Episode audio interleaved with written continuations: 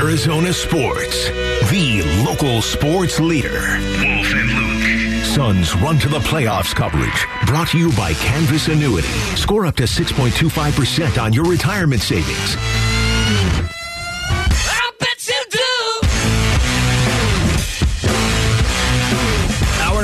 Show, live from the Auction Community Studios. It is Wolf and Luke. We are in the final week of the NBA season. The Suns officially locked into that four spot. Wolf Sweet. feels good. Does feel good. And now that you look at, I guess there's still technically five teams they could play. Uh, let's say realistically four, okay? And really, realistically three, but here's the four Golden State, the Clippers, the Lakers, and the Pelicans. Now, that hasn't changed since the other day when we talked about it, and we, No. we kind of went back and forth. Who would you rather play? Who would you rather not play? To me, the conclusion that, that I came to was it doesn't really matter who the Suns want to play because they have absolutely no control over it. They're locked into four. Now, you guys can line up and decide who wants to play the Phoenix Suns. My question is, are teams going to try to avoid the Phoenix Suns? Because it is, that's a dangerous game now with the play in tournament there. I can just tell you if I were the Clippers, let's say, and my options were play the team with Kevin Durant, Devin Booker, and Chris Paul in the first round. I don't really want to do that, but I'd rather do that than go into the play in tournament where one bad night ends your season potentially. Yeah. So good luck to y'all. Yeah, no. Clippers, Lakers, whatever. No, I'm with you on that. You know, once again, my my feeling is you don't want to try to manipulate who you're going to play against. You don't, unless you think, you know what? Uh, I think we are their kryptonite, so to speak. and that's why when I think of it with this with the Suns, I think immediately the Golden State Warriors, and I think they think they are the Suns' kryptonite because they can get physical. They can and will. Isn't that right, Draymond Green? They will get physical. And because of that, I think the Warriors think they match up really well with Steve Kerr and the Kevin Durant Suns. I, I, Or not Steve Kerr. I was going to say, wait a minute, what just happened? Wait a minute. Steve Kerr was it? Yes, of course. The Kevin Durant Suns, they match up well. I um I don't disagree with what you're saying. I have a, a I, I'll go slightly off path though. I think the Warriors have a, a good amount of respect for the Suns, and I, I just I had this feeling last year when when they were playing Dallas and almost and they've made comments this year too since then of oh yeah we thought we might be playing the Suns in the in the Western Conference Finals. I feel like the Warriors are just kind of like okay. That's the team that we think might might be the biggest threat to us. Because if you're the Warriors, you just won the title. You've won four titles. Yeah. You don't you don't look at anybody like, oh, can we beat them? You're like, I, I, who's the Right. biggest threat to us? I think the players on that team look at the Suns as the biggest threats to them in the I Western with that. Conference. I agree. And I think because they're the Warriors, they're like, all right, bring it on. And I think that's what the matchup's going to be. I think it's going to be Suns Warriors, and I don't think the Suns are going to shy away from it either. And honestly, we may look back at the end of the playoffs and be thinking that probably should have been at least the Western Conference Finals, if not the NBA Finals, and it was a first round series. The wrinkle here is Golden State's getting Andrew Wiggins back, and that's huge for their defense. Here's Steph Curry yesterday. Yeah, he's one of us. It's um, like we talked about the whole time. It was, you know, when when he came back was the right time, and considering everything he's been through, and you know, we, we love his presence, the wig, smile. Um, you know, just just having him in the locker room was was big. I didn't get to see him on the court as much, but it was uh, it was great to have him back. I would just say this the Suns, as currently constructed, are much better than their record indicates, and so is Golden State. Yes, um, it's going to be interesting to watch the next couple of games for the Warriors right now because they've played 80.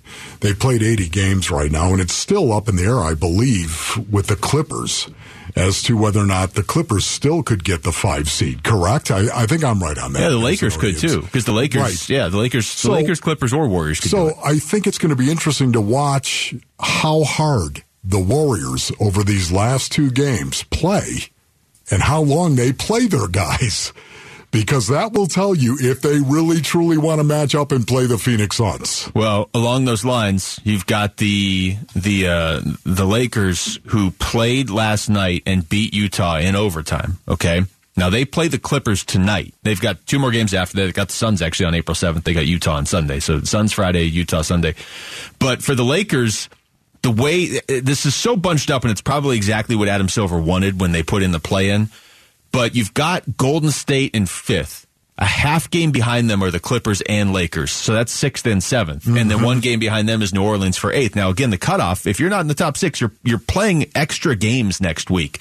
So Anthony Davis and LeBron were both asked last night, okay, they play again tonight against the Clippers of all teams. So a very important game and this was Anthony Davis's response when they asked him, "Okay, are you going to play in the back to back? It's kind of a big game." Obviously, I've been playing back to back in a long time. Uh, you know, then I played like 42 minutes or something like that. So probably the most I played since I've been back. So I mean, you know, you know, we all get on a phone call or something tomorrow and just and, and go from there. Uh, let me just before you even react to that, Wolf. Here's LeBron, and if he will play in the back to back. how my foot feels when I wake up. I step out of bed. Um, that's been the most uh, important since I've injured it. You know, five weeks ago. You know that the next day after either rehab or training or or, or treatment or whatever it's always that when you step out of bed for the first time in the morning, um, how, how, does it feel? Because that's going to dictate the rest of the day. So uh, we'll see what happens in the morning. Uh, are you implying that the Lakers are trying to avoid the Phoenix Suns? I'm just implying that it's not their priority to play the Suns because again, the game is tonight, and, and, I'm I'm really talking more about the Anthony Davis one than LeBron because I get that LeBron is working his way back from like a legit sure. injury. He missed time, sure, and I understand that Anthony Davis has had injury issues, right? And so you want to be healthy for the playoffs, but let's just play this out for a second. Let's just use logic for just one second. Okay. If, if with Anthony Davis, okay, well, we don't want him to be hurt for the playoffs. All right, we don't want him playing a back to back. If you avoid the play in, you get all of next week off. Yeah. So shouldn't that be more of a priority? You would think so. I want to give Anthony Davis six days off, or I want to give him three hours off yeah. tonight against the Clippers. You know, I, I, don't know, man. I, you know how I feel about this. I just don't understand the mentality that is like, you know, hey, listen, I played 42 minutes. You know what I mean? I, you expect me to play, and they, you, I, I don't understand. I, I really don't understand the mentality of the NBA player today and what is going on. How, how did Michael Jordan, how did anybody from the past, Charles Barkley, how did you ever get through a season? You know, I, it just drives me crazy right now. And maybe you're right though. Maybe the Lakers, maybe the Lakers aren't burning to actually somehow, some way secure that number five seed. Well, logically, I mean, if you just want to go logically, it would make more sense to if if you could pick your opponent, I get wanting to play Sacramento. They're unproven in the playoffs over the Suns as the Suns are currently constructed. That's a big yes.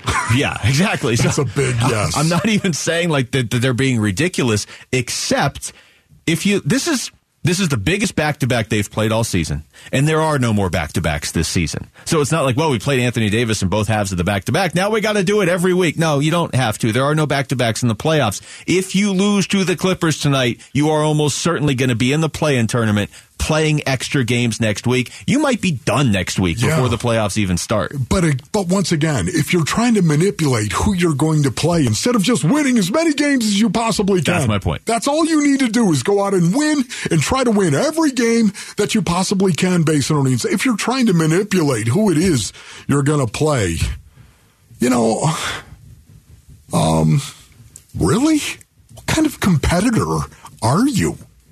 You're going to have to beat the best to be the best, period. And I don't know what to say about that other than I think the Warriors are looking at it and they're saying, we want to play the Phoenix Suns because we know who we are and we can ball out. And we know, we think we match up well against Kevin Durant and the Phoenix Suns, and we're going to ball out. That's what we're going to do. And if we're going to ball, we might as well get it out of the way. Let's play the best team in the Western Conference, and let's see. I think if if you're the Warriors, it's all of that, and it's hey, let's catch the Suns before the Suns totally know who they are in a playoff situation yes. where there's going to be some adversity. And if you're the Warriors, you're probably like, you know what, we go out there and beat them. We're probably going back to the finals. Just, I want players that have a bring it on mentality. Just bring it on.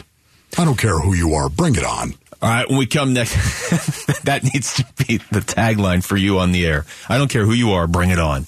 Uh, when we come back, one NFL exec said this was going to be a throwaway year for the Cardinals, and that was before everything yesterday. Why? Why does he feel that way? We're going to ask the Athletic's Mike Sando. He wrote the piece, and he's going to join us next. It's Wolf and Luke on Arizona Sports, the local sports leader. Unless you're Lawrence Taylor. Wolf and Luke, Arizona Sports, the local sports leader. My football season really just does never end, especially around here. Um, welcome back to the show. It is Wolf and Luke here on this Wednesday morning. We referenced a story by Mike Sando, NFL writer for The Athletic, yesterday, Wolf, talking about free agency. Yeah. And he had the, the line talking to an NFL exec that uh, this is essentially going to be a throwaway year for the Cardinals.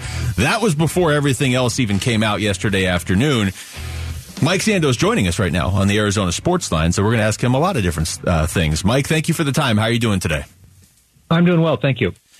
Uh, let's let's start with the piece that you wrote, and it wasn't just on the Cardinals, but obviously the Cardinals part of it kind of stood out to a lot of us here because, at least for me, I don't totally know what to make of this upcoming season either. I know a lot of it is the uncertainty around Kyler Murray, but there are times where it does feel like a throwaway year. So when you had Yeah. an NFL exec say that, what was your reaction? Yeah, I mean, I agree. I think it's a difficult. They're they're coming out of a different difficult run with the roster, and it needs a little bit of a reset. They lost a lot, obviously, on the defensive line, uh, and their quarterback's not going to play for who knows how long, right? And Kyler Murray's such a electric uh, player who, you know, relies on his running to get an edge. Uh, so you wouldn't think that you know, he's just going to come back right away and be the same type of player, right? So you're probably not going to be in position to like go for it this year just because of your quarterback situation. So then you look at the moves that they've made. I mean, there's a huge difference between what Arizona's doing and what Miami's doing, right? Miami's trading first round picks, getting Jalen Ramsey. They got Tyreek Hill. I mean, they're in their window right now. I think everyone feels like the Cardinals are, hey, this is a little bit of a longer term deal, and the quarterback situation's thrown in there. They're obviously not just going crazy in free agency, signing a bunch of top guys. They they have added some players, but they they're not you know neo movers. And then we're wondering what's going to happen with DeAndre Hopkins. Right, he's going to make 19 million Yeah. this year. Is that is that smart to pay him 19 million dollars this year when you don't even have your quarterback? So, Michael, how you doing, man? Haven't talked to you in a while. How are you, bro? I'm doing great, Wolf. I was going to say it's good to Yeah. reconnect. It's been Yeah. too long. No, absolutely, buddy. So talk to me a little bit about who do you like? Who what teams out there have you actually looked at and said, "Man, these teams are the teams to watch coming out of free agency." Ah, that's a great question. Uh, f- out of free agency, um, you know, I like San Francisco getting uh, getting Hargrave to their defensive line. I mean, I think that's just adding strength to strength. Even though the contract was a little bit, I think a little bit probably too rich and a little bit of a different structure than what they've done. Um, you know, in in the past. I think you have to sort of like some of the things Chicago's done. They had a lot of resources this year.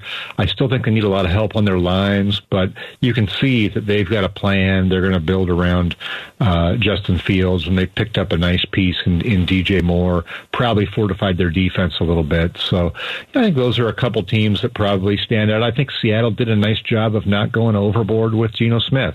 You know, a quarterback you like, but do you really going to pay him forty million a year? No, they're able to go year to year with him. So I thought that was pretty good. We're talking to Mike Sando, NFL writer for The Athletic. Uh, Mike, going back to a name you brought up uh, earlier, DeAndre Hopkins, and, and you put this in your story. You know, it doesn't. you look at the situation the Cardinals are in. You're, you're paying Kyler Murray and he's hurt. You're paying Cliff Kingsbury and Steve Keim. They're not even here anymore. So it makes very little sense to pay DeAndre Hopkins at this point. The problem is everybody else around the league seems to know that too. So how do you Sure. see this playing out? I mean, can the Cardinals expect any sort of reasonable return? I think the contract is probably problematic for other teams too. And then what would the expectations be for DeAndre Hopkins on a new contract, right? If another team's not going to do it. So DeAndre Hopkins, for all we know, may prefer just getting a chance to go to the market, right? And have his own way. So whoever's acquiring him would have to have, probably have conversations with him uh, about the salary and what the future and expectations are. Uh, and it's pro- he's not at his peak value right now, right? Just uh, the way things have gone. He's missed some games last year, uh, all of that. So I think people are waiting to see what would they do. Would they actually release him to move on? Is this the time to do that? Would hurt to do that, but 19 million is a lot of money for where they're at in this build, right? Yeah. yeah. You know, for me right now, there was a tactic that the Raiders used with Rodney Hudson where they leaked the story that they were going to release Rodney Hudson. And I think they did that. This is just me, Mike, but I think they did that because if if you're going to shake the bushes, metaphorically speaking, in the NFL, that's going to do it right there by letting people know, yeah, we're going to release Rodney Hudson. Well, there's a lot of teams who do not want to pick up that salary, so they're not going to just pick him off the waiver wire. There's a lot of teams also that don't want him to get to a free agent status where suddenly they know if we want to acquire Rodney Hudson, now we're going to have to pay an awful lot of money for that. I think the same thing applies to DeAndre Hopkins as well. Wouldn't you rather negotiate a contract with D Hop one on one and give up a draft pick as opposed to letting him get to the open market? If you feel like you can get you know, if you feel like you can get the type of deal that you want, I mean, that's a that, that's a big if because of the nineteen million dollar salary, right? You're acquiring a nineteen million dollar salary if you do it right now. So right there, you who has a nineteen million dollar slot right now? Yeah, right. Yeah, but if you you're just sitting there, hey, we got a nineteen million dollar slot. That's not normally how it is uh, in April fifth, right? And so. Uh, I think that just makes it very interesting. And, and then in the draft, too, we've seen teams drafting a lot of wide receivers. There's been way more taken in the first round the last three years, um, and they've hit. These guys have done well. Yeah. So uh, DeAndre Hopkins is going into his age 31 season. Played nine games last year and 10 games the year before, uh, and has a total of 1,200 1,300 yards over two seasons. So he's not exactly ascending right now. So you'd have to really feel good about everything. Hey, we're, we're we feel great about the guy we're getting. We feel great about the ability, the player on the field and where he's at in his career, uh, coming off a suspension, by the way. And, and then we feel really good about whatever we want to do on a contract with him. Those and by the way, we're going to do this before the draft, which somebody could if they feel like they really have to have a wide receiver. But that's a lot of ifs and, and boxes to check that probably reduces the number of teams that are going to be doing that right now in April. Talking to Mike Sando, uh, Mike, the the story that came out yesterday with Terry McDonough, his claims against Michael Bidwill and the Cardinals. Um, I know it's very early in this process, but I just wondered what your initial reaction was when you saw that story. Because down here, it's been it just feels like it's one thing after another over the last year yeah. or so. Um, what your initial reaction was, and, and, and what kind of you think the next step might be. Uh, so the next step is obviously probably arbitration, unless somebody makes more statements. To me, uh, Steve Wilks is the next step. I think he is a very important witness uh, in this. Obviously, he has his own lawsuit against the Cardinals going, so he's not a completely unbiased uh, source. But I think he's somebody seen in the league with some credibility and some character, right? Uh, and so, if he were to corroborate the idea that hey, uh, Mike Bidwill was the one behind the burner phone thing, and and what Terry's saying on that, hey, for whatever you want to say about Terry sure he's had his issues, but what he's saying there is 100% true. I think that's damaging. I think this also, because of all of these things, is going to shine a light on Michael Bidwill that probably hasn't been there before. Uh, and I think the statement that the Cardinals put out after it was unusual and really, really um, strong. Uh, and I think that focuses a little bit more attention on it too, because really Terry McDonough is accusing the owner of being retaliatory. Well, that thing they put out in Terry McDonough, t- questioning him as a man, uh, right, as a father, as a husband. It wasn't just office stuff. They really lit into him. Yeah. Um, you could say that you could make a case that that felt retaliatory too. You could even go back to the Kyler Murray clause. Got to do your homework. What did that feel like, right? Yeah. So all of these things, obviously the GM was had a DUI suspension is gone. The COO had a DUI suspension is gone. The former head coach is suing the team. Uh, the uh, now McDonough's got this thing. So I, I agree. There's a lot of stuff there that's probably going to hang over some of the new people there, the GM and coach, who don't deserve any of this or in the middle of it. And I think it's remains to be seen what Roger Goodell does. Do does he do they side and rally around with Mike Bidwill, one of their own? Do they see him as a liability? Uh, and what does Steve Wilks, who's a credible person, have to say about it? Well, Mike, we appreciate it. There's a lot going on. We appreciate your time this morning, and uh, and take care. All right. See you, Thank you. Michael. All right. Thanks a lot. That's uh, that's Mike Sando of the Athletic joining us right there. I, I to tell you, we're referencing his story yesterday. It was like, hey, it'd be great to have Mike on, and then nine thousand other things happened in the span of 24 hours. Text us your thoughts to the FanDuel text line at 620, 620 right now. We come back. Chris Paul starting to find his rhythm alongside Devin Booker and KD. So is this something you can count on in the playoffs? We'll get into that next. It's Wolf and Luke on Arizona Sports, the local sports leader. Arizona Sports. Yeah. The local sports leader. Wolf. Suns run to the playoffs coverage. Brought to you by Canvas Annuity. Score up to 6.25% on your retirement savings. Baby. We took a trip, now we on your block, and it's like a ghost town. Yeah, it's funny. There was two different ways to look at that game last night, Wolf, and I know this because you and I looked at it two very different ways. We walked in today, and Aaron's like, "All right, what do you see as the biggest story from that game last night, other than the Suns are now seven and zero with KD, and you know, let's wrap up the four seed?" And you're like, "Defense." You're like, yeah, "Look at the defense. That's what it is." And for me, it was Chris Paul and Chris Paul shooting and Chris Paul becoming. This feels so weird to say about a Hall of Famer this late in his career, but potentially becoming more of a scoring threat because last year in the playoffs, he was huge against New Orleans. They don't win if he doesn't play the way he plays against New Orleans. Yeah. And, and then in the second round against the Mavericks, it was like, well, he something was off with Chris Paul, and it. it it wasn't just that he couldn't facilitate the way he normally does. They needed him to score.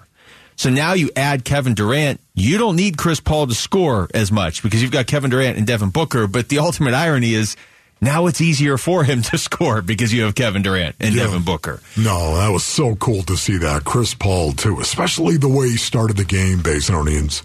Here was a guy who was seven of seven from the floor and didn't miss his first shot until the 630 mark of the second quarter. didn't miss a shot. He was seven of seven. He was four of four from beyond the arc. And the first shot attempt he missed was a three pointer. Uh, he was absolutely on fire. 18 points in the first half. Uh-huh. When when this game was ultimately won, he finishes the game with 22 points, nine of 14 shooting, four of six from three, only had three assists. I mean, ultimately, when you're looking at getting where the Suns want to go, you're going to need Chris Paul. He's, he's just he's going to have 10, 11 assists most nights. But if he can add scoring too, it's a real nice bonus, and it's something that his teammates are looking for. Here's Monty Williams after the game. I mean, everybody's been telling Chris to shoot. I mean, you can see his, his three point numbers tonight, and his catch shot numbers are really good. And so he understands that for us to be effective, and when Kevin gets doubled or he's on the backside, when Book is in pick and roll, like he's going to get that shot. And never thought I'd have to tell a Hall of Fame player to shoot the ball. Kevin, he's driving Kevin crazy. Book and Kevin Durant are going nuts because they all want him to shoot. And uh, I think one thing that happens when you don't shoot that shot in rhythm, it, it throws DA's offensive rebounding off because he's getting ready to rebound. Then when the guy doesn't shoot, he's got to get back out of the lane. And that can take away from our ability to get extra possession. So when you have a shot, you know, we've been a let it fly team from the jump. And we don't want guys thinking about it, but especially Chris Paul. Chris Paul must be looking around like, uh, I've been in this league for, I don't even remember how long. And now I've got Kevin Durant telling me to shoot more. Monty Williams telling me to shoot more. Devin Booker, I'm sure, has been doing it for a couple of years. But uh, it's the Chris Paul angle to all of this is so just interesting to me because it's such a unique. I'm not saying his career is ending this year, but like he's at the end, towards the end of his career, and it's such a completely different situation than he's ever really been in. You know, so much of this too. When we talk about Chris Paul, you're you're talking about the postseason. We all know it. It's we all have to talk about the postseason and the failures of Chris Paul in the postseason. And a lot of times, the failures of Chris Paul in the postseason deals with injury, doesn't it? Mm-hmm. Yeah. It's it's one of these situations where I think coming into this season, the Suns were trying to figure out we got to figure out how to go out and be good and beat teams and win games against good teams. without depending so much on Chris Paul to do it. He flat out said that at one point. Yes, he said that they, right. they sat down and as a team were like, Yes. and he threw Booker in there too.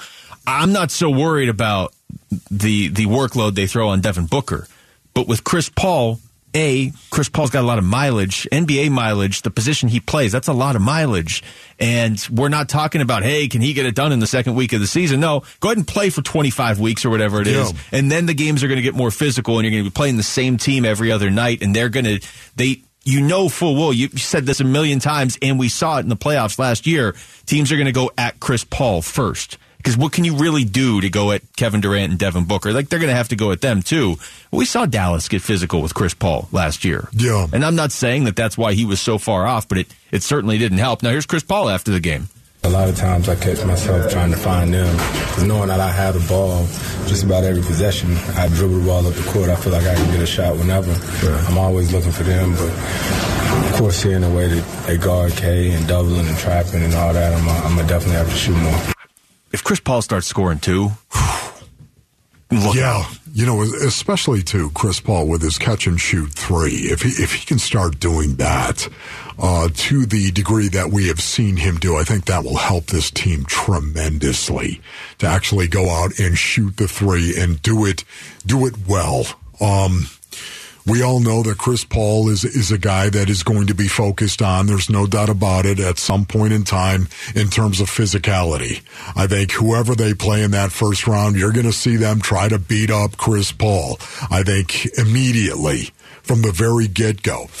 Kevin Durant and Devin Booker, it's it's a much tougher proposition with those two guys, and that's why I, I'm I'm excited for Chris Paul because that's exactly what he needed. I think in this offense, a Kevin Durant to suddenly dissuade coaches from focusing and hyper focusing on Chris Paul, and because of that, I think he's going to get the opportunity to score the ball. You don't see a guy, what is this, his 18th season? I'm trying to do the math here real quick. You don't typically see a guy become, oh, now you're a catch and shoot guy. Yeah, You're one of maybe the best facilitator in the history of the game. Now you're a catch and shoot guy right before the playoffs.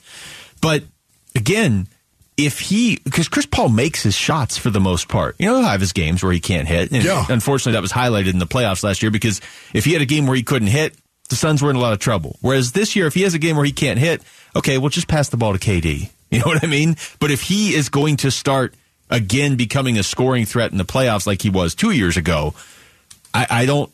Uh, again, I'll go back to this. I don't know how you defend this team unless you're Milwaukee.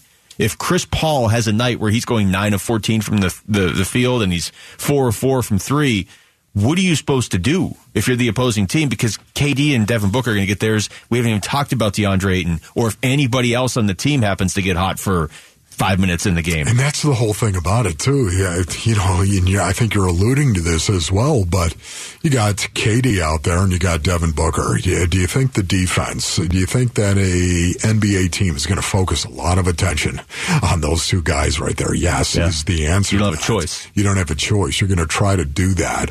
You're going to try to make anybody else beat you. And I think immediately of Chris Paul and DA in the pick and roll. That's what you know. what I nice to have that as a third scoring option. And that's what I think they will lean on a lot. Not only Chris Paul, of course, and not only the fact that this guy has shown the ability to be a very good catch and shoot three point guy, but more specifically, we all know just how great he is around the elbow, and here comes the pick and roll. Uh-huh.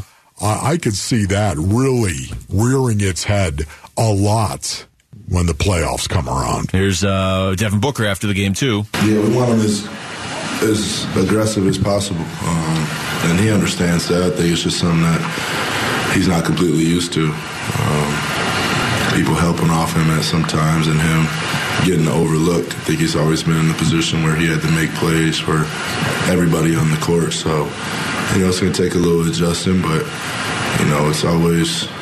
You're always in a good spot if you're looking for a Hall of Famer to be more aggressive. Let us once again take a second and just sit back and appreciate what we have in Devin Booker. How many how many teams that have a star, a superstar player like Devin Booker do you hear other players being like, "Yeah, Booker's always telling me to shoot more," and it's not just Chris Paul. How many times did we hear Cam Johnson when he was here? Well, yeah, you know, Yeah. Booker and Monty are telling me to shoot more. Mikal Bridges, shoot more. How many superstar players that have been through what Devin Booker has been through with this team, and he gets his points. It's not like he's deferring.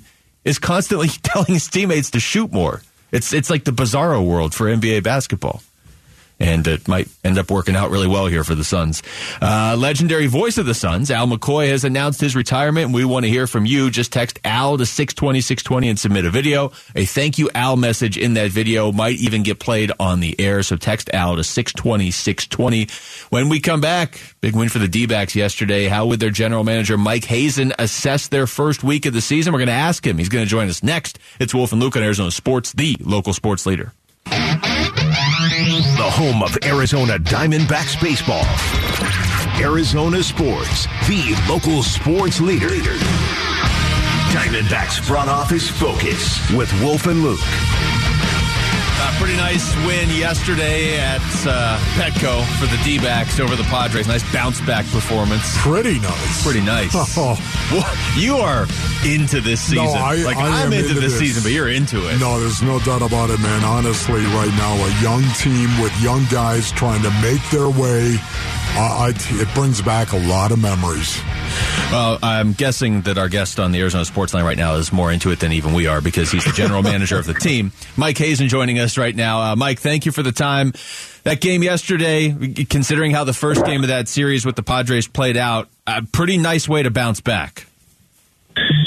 Yeah. Um, look, for 162 games, having some degree of resilience is an important characteristic for good teams to have. Um, and I've said this, I don't know how many times, unfortunately, but uh, maybe maybe more than most uh, at times. But we've had our share of, you know, eighth, ninth inning losses.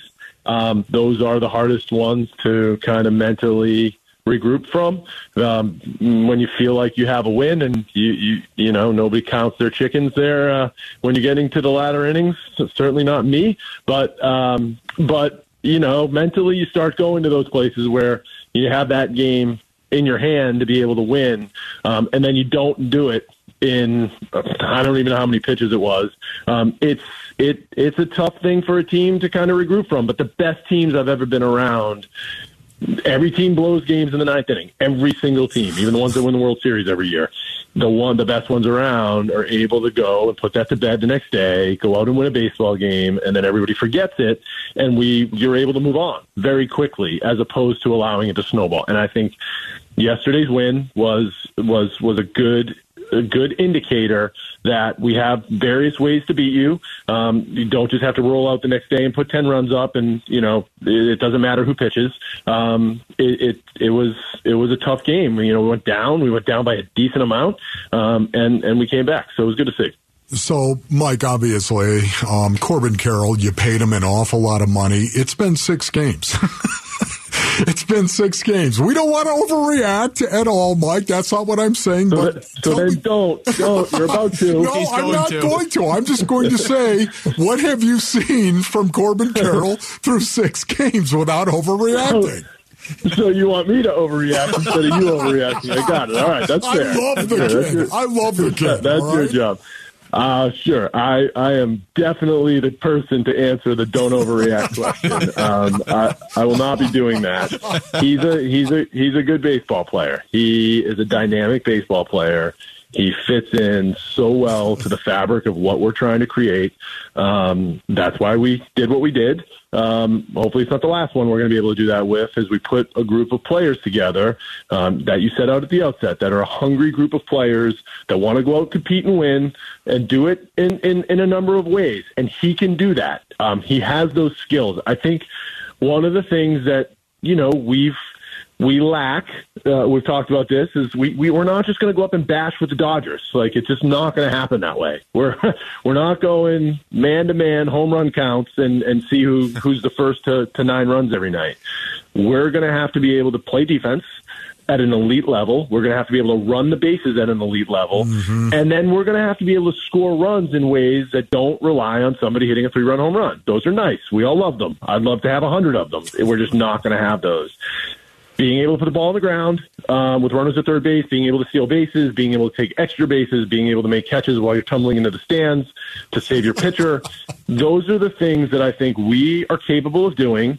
Um, that I think is going to be a an exciting brand of baseball to watch, which which is good for us. And as we build upon it, and as we add more talent to our roster over time, um, I think that team becomes that much harder to beat. And he's a major player in that. See, there you go. He didn't even have to overreact to answer Didn't your question. Uh, talking to uh, D-backs GM Mike Hazen. Uh, Mike, Drey Jameson, just kind of an interesting name, what we've seen at the end of last year and, you know, spring training, but then you get to the games and, and he's pitching better. He always seems to pitch better when there's more on the line. I know it's a small sample size, but I'm sure he wants to start. He already has a win and a save, though. What kind of weapon is he for you out of the bullpen? I, I'm we're not really sure yet, if I'm being totally honest. Um, we're trying to figure that out too. Um, we still see him as a starter. I still think as we go through the season, he's probably our sixth starter right now um, that we're trying to keep stretched out. We have a stable of guys in Reno that we also are going to be very willing to call on that are that are ready to go. Um, so I think that in, in aggregate that puts us in a good spot. Um, but for him, you know, he has he is such a competitor. I mean, you've seen some of his quotes, right? That's his personality. He just he doesn't say a lot, and when you know we shoved him into Dodger Stadium that first game, like you, you kind of start to see it immediately, and and I and and I think I think that's who he is, and so. Some of that is great as a starting pitcher. Some of that is great as a relief pitcher. We need both. Um, so right now, we still see him as a starter. We're still trying to keep him lengthened out. I don't know where this is going to take us. If I'm in, if I'm in total being totally honest, I we're we're going to kind of let it take us where it takes us, and and by by by saying that, I mean we're going to let the guy go out and pitch games for us and help us win games. Um, and and I think that's the most important thing that we could do for our baseball team is make sure he's going to pitch um, in in situations where it matters, whether that's starting or relieving. Um, right now, it's in the pen, and we're going to try to try to do both.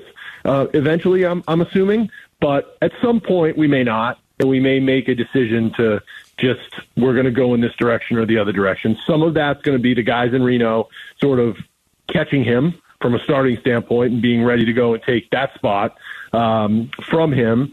And then part of that's going to be, you know, how, how quickly we may could take on an injury in the season. Like if we took on an injury sooner rather than later, then we'll probably make that shift. If we don't take on a starting pitcher injury until I don't know, some longer period of time into the season, then that could change how we look at it. But the bottom line is we want that guy out there on the mound because I, I think the competitiveness you see when he's out there, along with the electric stuff, is real. And, and we need more of that, not less of that. So, Mike, um, I don't splatter easily. I don't. Okay, so I'm not. I'm not going to overreact either. But Zach Gallen, in his two outings right now, he's he's had a rough go of it. Seven point five nine ERA right now in two outings. Why has he struggled and not look like Zach Gallen? Uh, that okay. Of the crazy overreactions you could have, you know, one to a hundred. Um, I'm not saying you are. You've made it clear you are not overreacting, even though you're asking that question. You're not, overreacting. Uh, of that one's probably number one for me. Okay. Um, I, I, I, yes. I, I think I don't look.